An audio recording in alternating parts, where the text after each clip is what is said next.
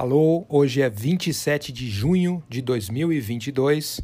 Eu sou Eduardo Fernandes e esse é o Mono Estéreo, hoje daquele estilo on the road, gravado no improviso com o celular. E hoje em dia, além de trabalho, família, religião, entre outras coisas, entrou em pauta na área de saúde mental o consumo de informações. Em outras palavras, Aquilo que a gente consome de informação, em especial na internet, tem influenciado cada vez mais o nosso estado emocional. Virou um fator muito forte da, na determinação de como funciona a sua saúde mental.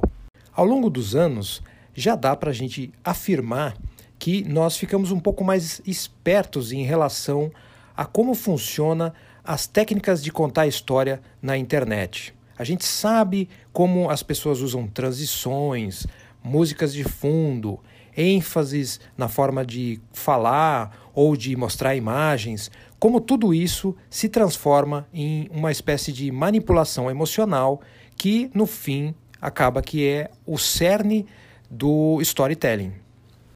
Então, a parte da saúde mental que eu estou querendo me referir é que cada canal que você assiste, cada podcaster que você ouve, cada pessoa que você tem algum tipo de troca, vamos chamar um, com esse termo hip, hip, mas afinal de contas eu não tenho um termo melhor, então vou usar ele mesmo.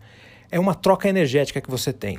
Tem gente que você ouve um podcast ou vê um, um vídeo no YouTube que a storytelling dele faz com que você tenha um clima meio de, de ficar suspeito, ou então aquela situação de você manter um, um, momento ali de indignação ou uma sensação de que está todo mundo te enganando, que você não pode acreditar em ninguém e que todas as coisas, afinal, estão perdidas. Tudo isso, de alguma forma, influencia o nosso estado mental, a nossa saúde mental. Se você um dia tiver tempo e paciência para um experimento um pouco maluco, tente fazer o seguinte: pega aquele monte de newsletters que você recebe, ou aquele monte de vídeos que você assiste, ou podcast que você ouve, ou qualquer coisa assim, e finge que você não tem aquele material é, cerebral ou cultural que te faz compreender o que está sendo dito e tente se conectar só com a energia daquela história. E aí, eu sugiro que você questione também que tipo de energia você está seguindo. Qual é o caminho que você está navegando aí, se fosse como se fosse um rio, onde é que está você ali no meio dessa correnteza? Qual é o tipo de força que te atrai? O que é que faz a sua atenção ficar presa? Porque muitas vezes enquanto você está prestando atenção só no assunto, você não pega a energia.